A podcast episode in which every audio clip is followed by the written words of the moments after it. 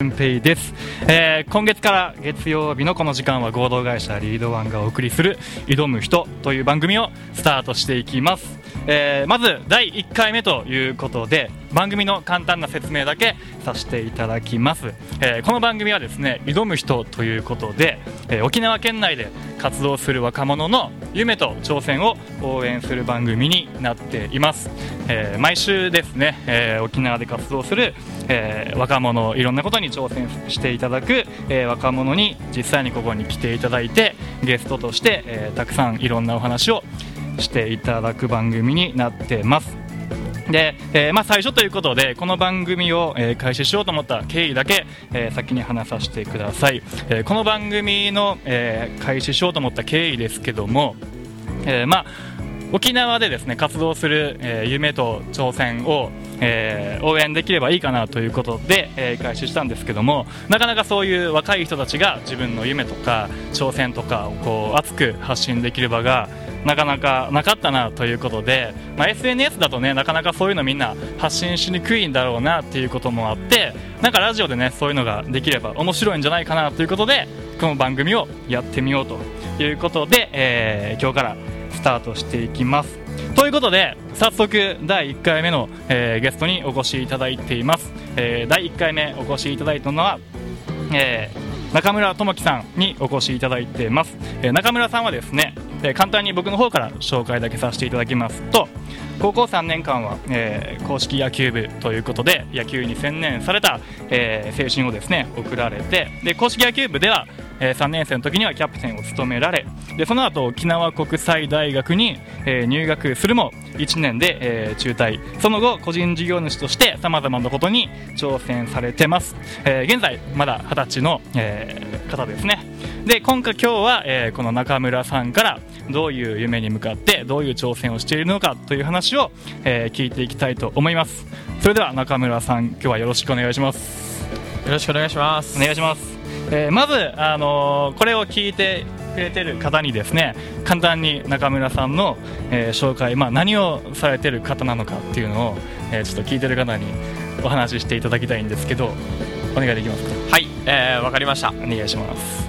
えー紹介に預かりました、えー現在20歳で、えー個人事業主として、えー活動している、えー中村智樹と申します、えー現在はですね、えー、とインターネットを、えー使って、えーまあ、筋トレの事業だったり、えー恋愛の分野だったり、えーその他、えー著名の方の、えー何か商品を代行して、うん。えー販売したり、えーまあ、そういった活動を主にインターネットで、えー行っております。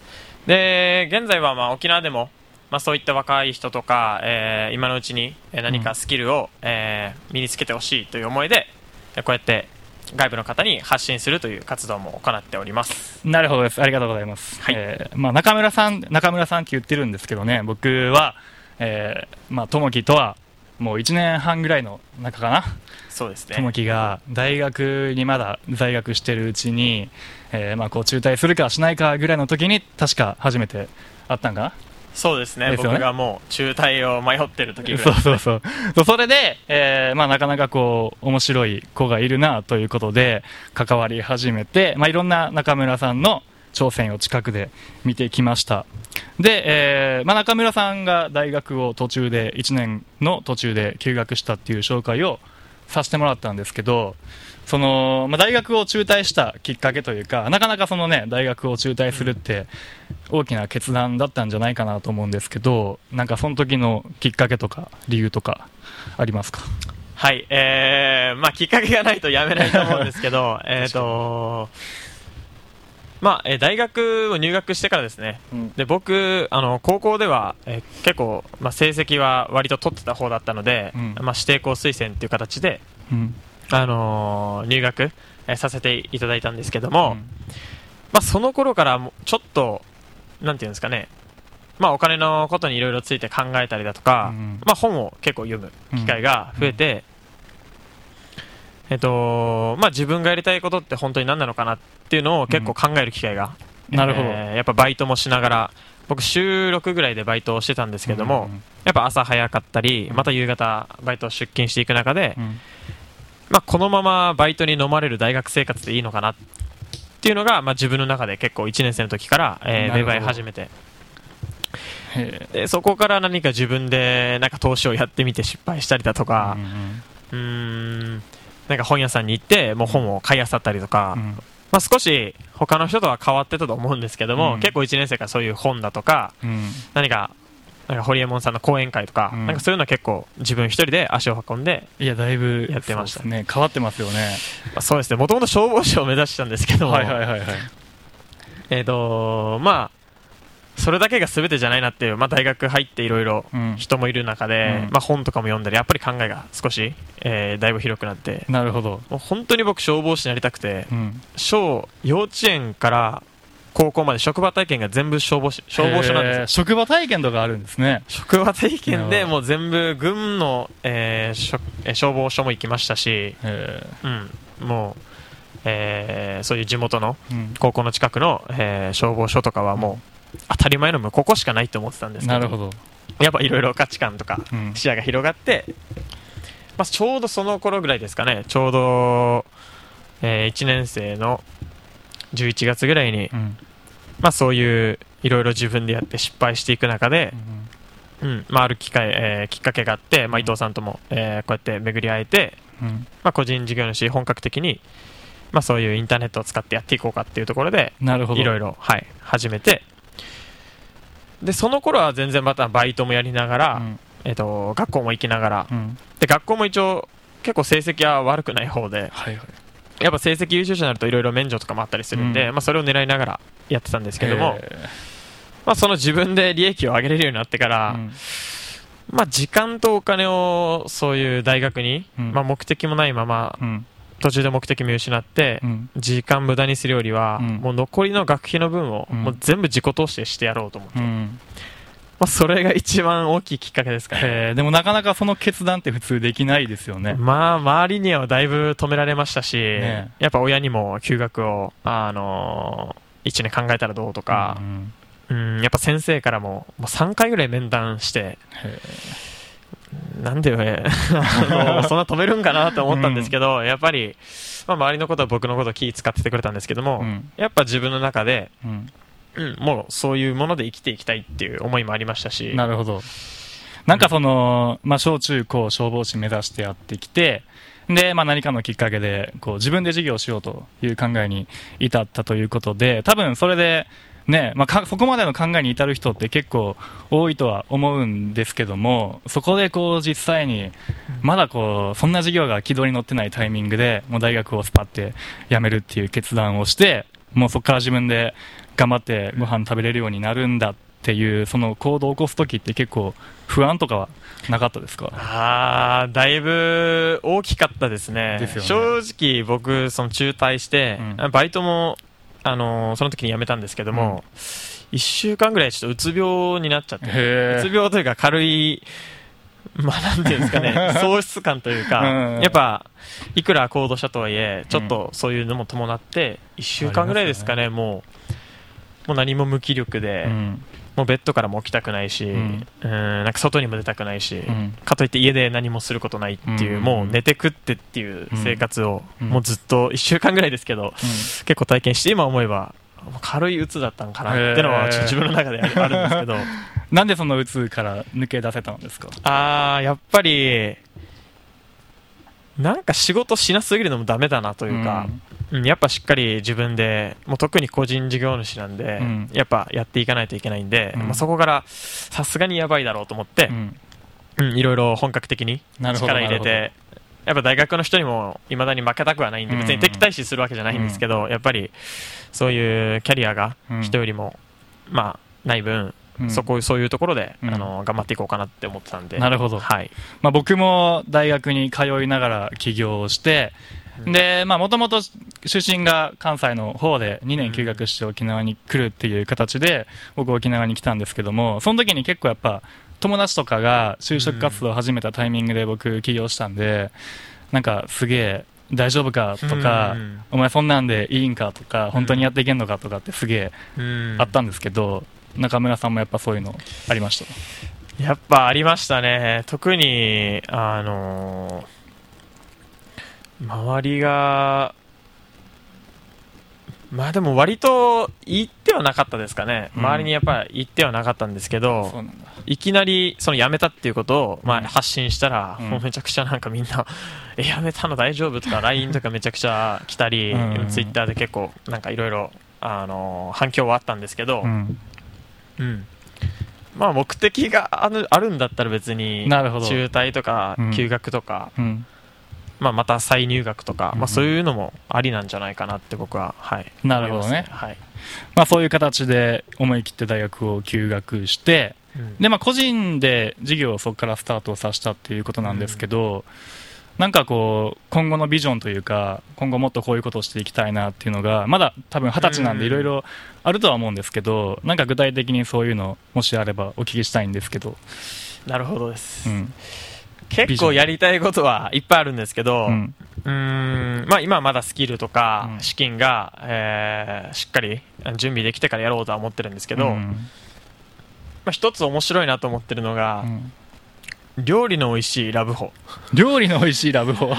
初めて聞いたそれ。これ結構自分の中で面白いなと思ってて、やっぱラブホって結構そのなんなんていうんですかね。そういう視点で見ると結構すごくて、うん。なんかいろんなサービスがね。そうですね。やっぱそういう人間の三大欲求をうまくついてるというか、うん。これなかなか他の分野ではないなって結構思ってて、なんかご飯目的でお客さんが来るみたいな。そうですね。で口コミとかで広がって。カップルとか多いですね。やっぱなんか友達に言いにくいじゃないですか。そういう、うん。ここ行ってるよとか言わないじゃないですか、うん。なかなか。そういうところでなんかもう料理が美味しいっていう体でうん。口コミでバーって広がっていったらまあなかなか面白いんじゃないかな。なるほど。はい。っていうのはまあ一つあの頭の中にはありますね。あとはそうですねまあ僕結構あのプライベートでよく台湾に行くんですけども、はいはいはい。台湾僕もこの前行きました。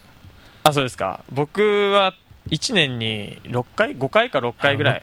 もう2ヶ月に1回ぐらいもうん。うぴょんぴょん行ってるんですけど、えっと、その時にやっぱりそういう台湾の人のつながりとかやっぱあるんですけど、えっと、日本っていうだけでめちゃくちゃ、あのーブランドがあるというかう、ん。売れるらしいんですよ。なんかそうですよね。向こうの日本の店うん。全部人が入ってて、そうですよね。やっぱ台湾の店行った後に日本の料理の店行ったらすごい美味しいなっていう。感じしましたもんね。なるほど。そう、それで何か、そう、なんかめちゃくちゃ親日らしくて、うん。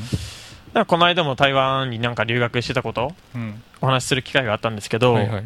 もうなんか、居酒屋とか出した方が、うん。めちゃくちゃ売れるというか、えー。もう出せば売れるみたいな感じ。うもう、もうその領域らしくてまあそこで美味しい、なんかシェフなんか、僕は料理できないんですけど、うんちょっと雇って、ん、なんかちしっかりとした日本料理とか発信していけば、まあそれもなかなか海外出店というか、あ面白いなっては今思ってます、ね。いいですよね、うん。沖縄から台湾ってめっちゃ近いじゃないですか1時間もかかんないですね。かかんないですよね僕地元が関西なんでよく関西空港まで行くんですけど、関西空港行くより台湾に行った方が早いしで今なんか格安航空とかあるじゃないですか。ありますね、ピーチとかいろいろスカイマークとか安いのありますよね。そうだからなんか僕も結構個人的にこう沖縄と台湾をつなぐ何かこれからもっともっとうん。今でも結構そういうねビジネスチャンスとかはあると思うんですけど、うん。なんかそれがもっと勢いが増してくるんじゃないかなっていうのは思ったりしてたんで、うん、確かに。那覇行く感じですもん、僕からしたら。1 台湾行くの時間ぐらいで着く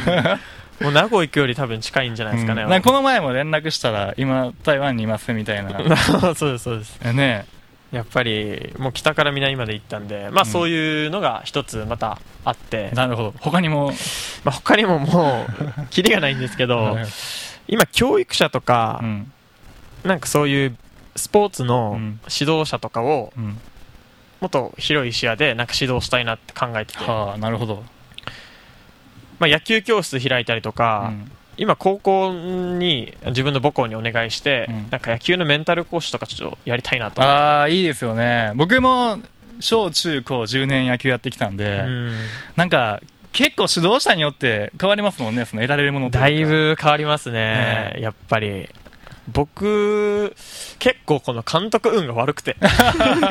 これ聞いてたら、聞いてたらちょっと失礼なんですけど あのうん、中学校で言うと3回変わったんですかね？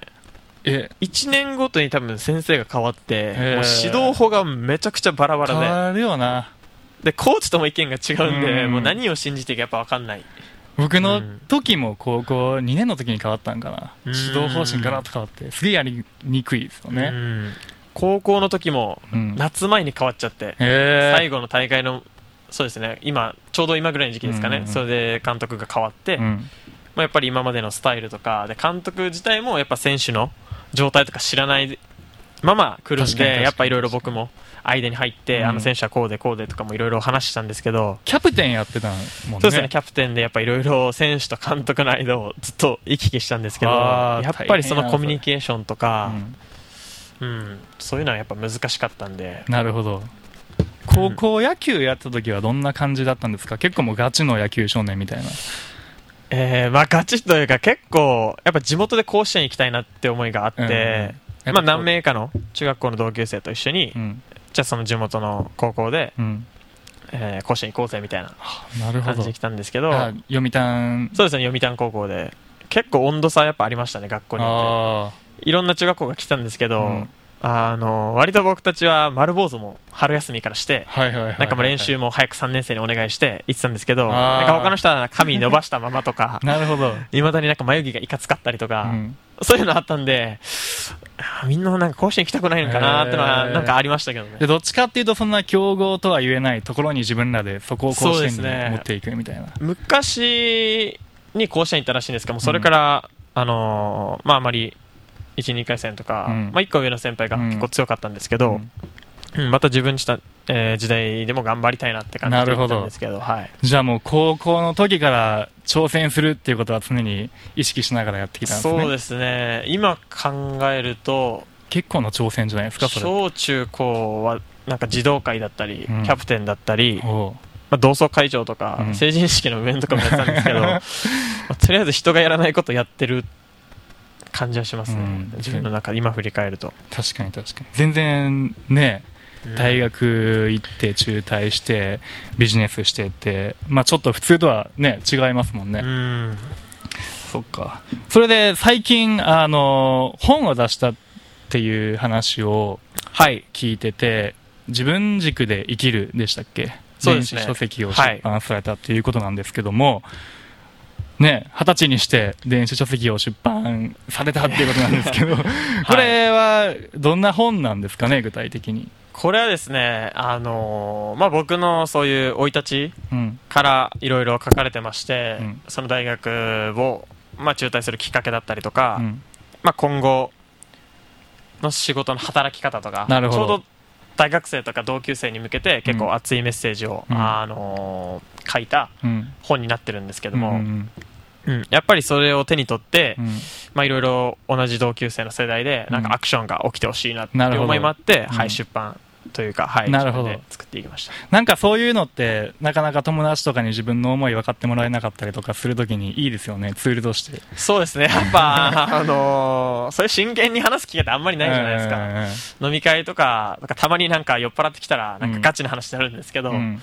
やっぱ普段からそういうことってなかなか照れくさいですし、うん。話せないんでやっぱそういう媒体を通してそうだよね。いろんな人に届けられたらいいなと思い,、うん思いで作りましたね。ねこのラジオ自体も同じような思いでで、まあなんか今日は中村さん、中村さんって言いながらゲストとして呼んでるんですけども、まあこの番組をやろうってなったきっかけが、うん。そもそも、あの、二人で話をしてて、うん。なんかね、そういう、なともきが書籍を出して、うん。そういう自分の考えてることとか、なかなか普段友達に言えないようなことをうん。全部伝えるツールを作ることができた。でも、うん。なかなかそういうのって普通の人ができないから、うん。じゃあラジオとかでそういう場を作ろうぜみたいなうん。感じでスタートしたもんね。うん、そうですね、うん。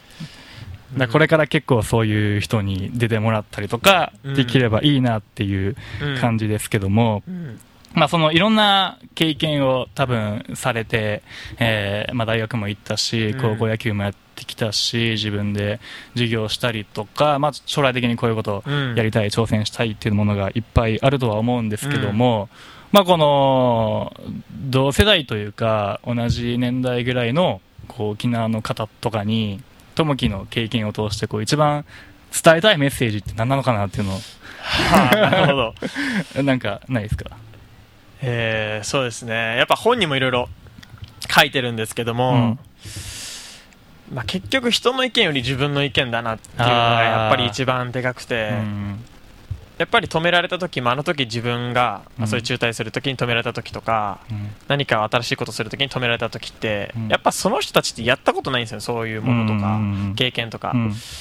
というよりはどっちかというとやったことある人とか,、うん。なんかそれでうまくいってる人の話を聞いて、やっぱ自分のなんか気持ちに嘘つかないって言ったらなんかまたかっこよくなっちゃいますけど、うん。そういった意味でなんか自分の人生選択できるようになったら、うん。うん、後悔もないですし、うん。一番自分にとって幸せなんじゃないかななるほど。やっぱりあるんで、うん。うん。それは結構僕も思いますね、うん。で結構なんかその例えばこういうことに挑戦したいなとか、大学辞めて大丈夫かなとか、うん。まあ、選択をする時ってあるじゃないですか、うん。決断しないといけない時、うん。この時のこう判断基準みたいなものって持ってるのか結構大事だと思うんですよそういうの。そうですね確かに。こう友樹が新しいことに挑戦する時の判断基準はなるほど。何か判断基準はわ難しい若さですね。若さ、はいやっぱり20代とうか、ん。そういう年代って、うん。もう健康もあるし、まあ、お金も多少やっぱ自分に使えますし、うん時間もありますし、うん。うん、もうこれ以上に揃ってる期間とか、うん。時間帯ってやっぱないじゃないですか、なかなかうん。うん。家庭持ったりとか、うん。やっぱだんだん優先順位が自分じゃなくてうん。他人だったり、うん。そうやってシフトチェンジしていく中で、うん。やっぱ一番、一番今が若い今が動きやすいなって思ってるんで、ね。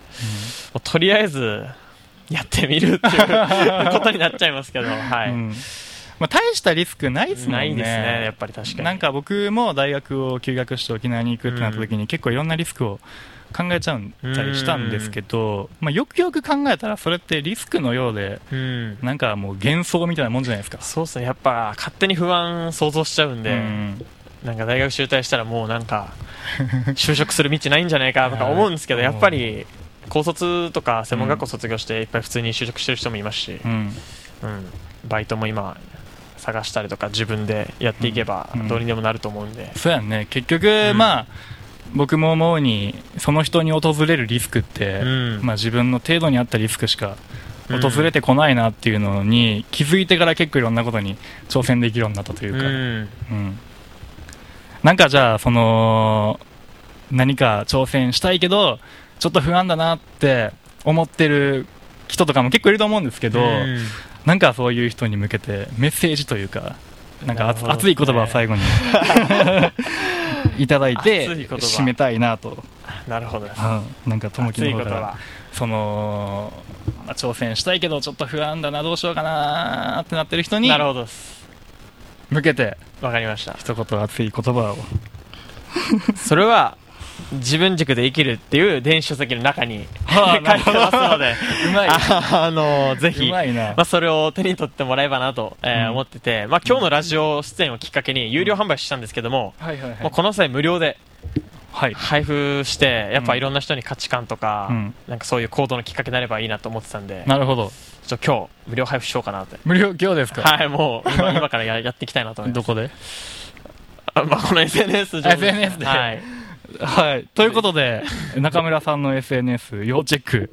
はい、ということで、えー今日はどうもお話しいただきありがとうございました、えー中村智樹さんに、えーお話しいただきましたということで。ありがとうございました、えー第1回目、えーここ終了します、えーこんな感じで来週以降もですね沖縄でチャレンジするいろんな方々いろんな若い人たちをお呼びしてその人の夢とか挑戦とかに迫っていきたいと思います。ということで、えー今回はご視聴ご清聴？ご視聴かな？成長 いただきありがとうございました。また来週お願いします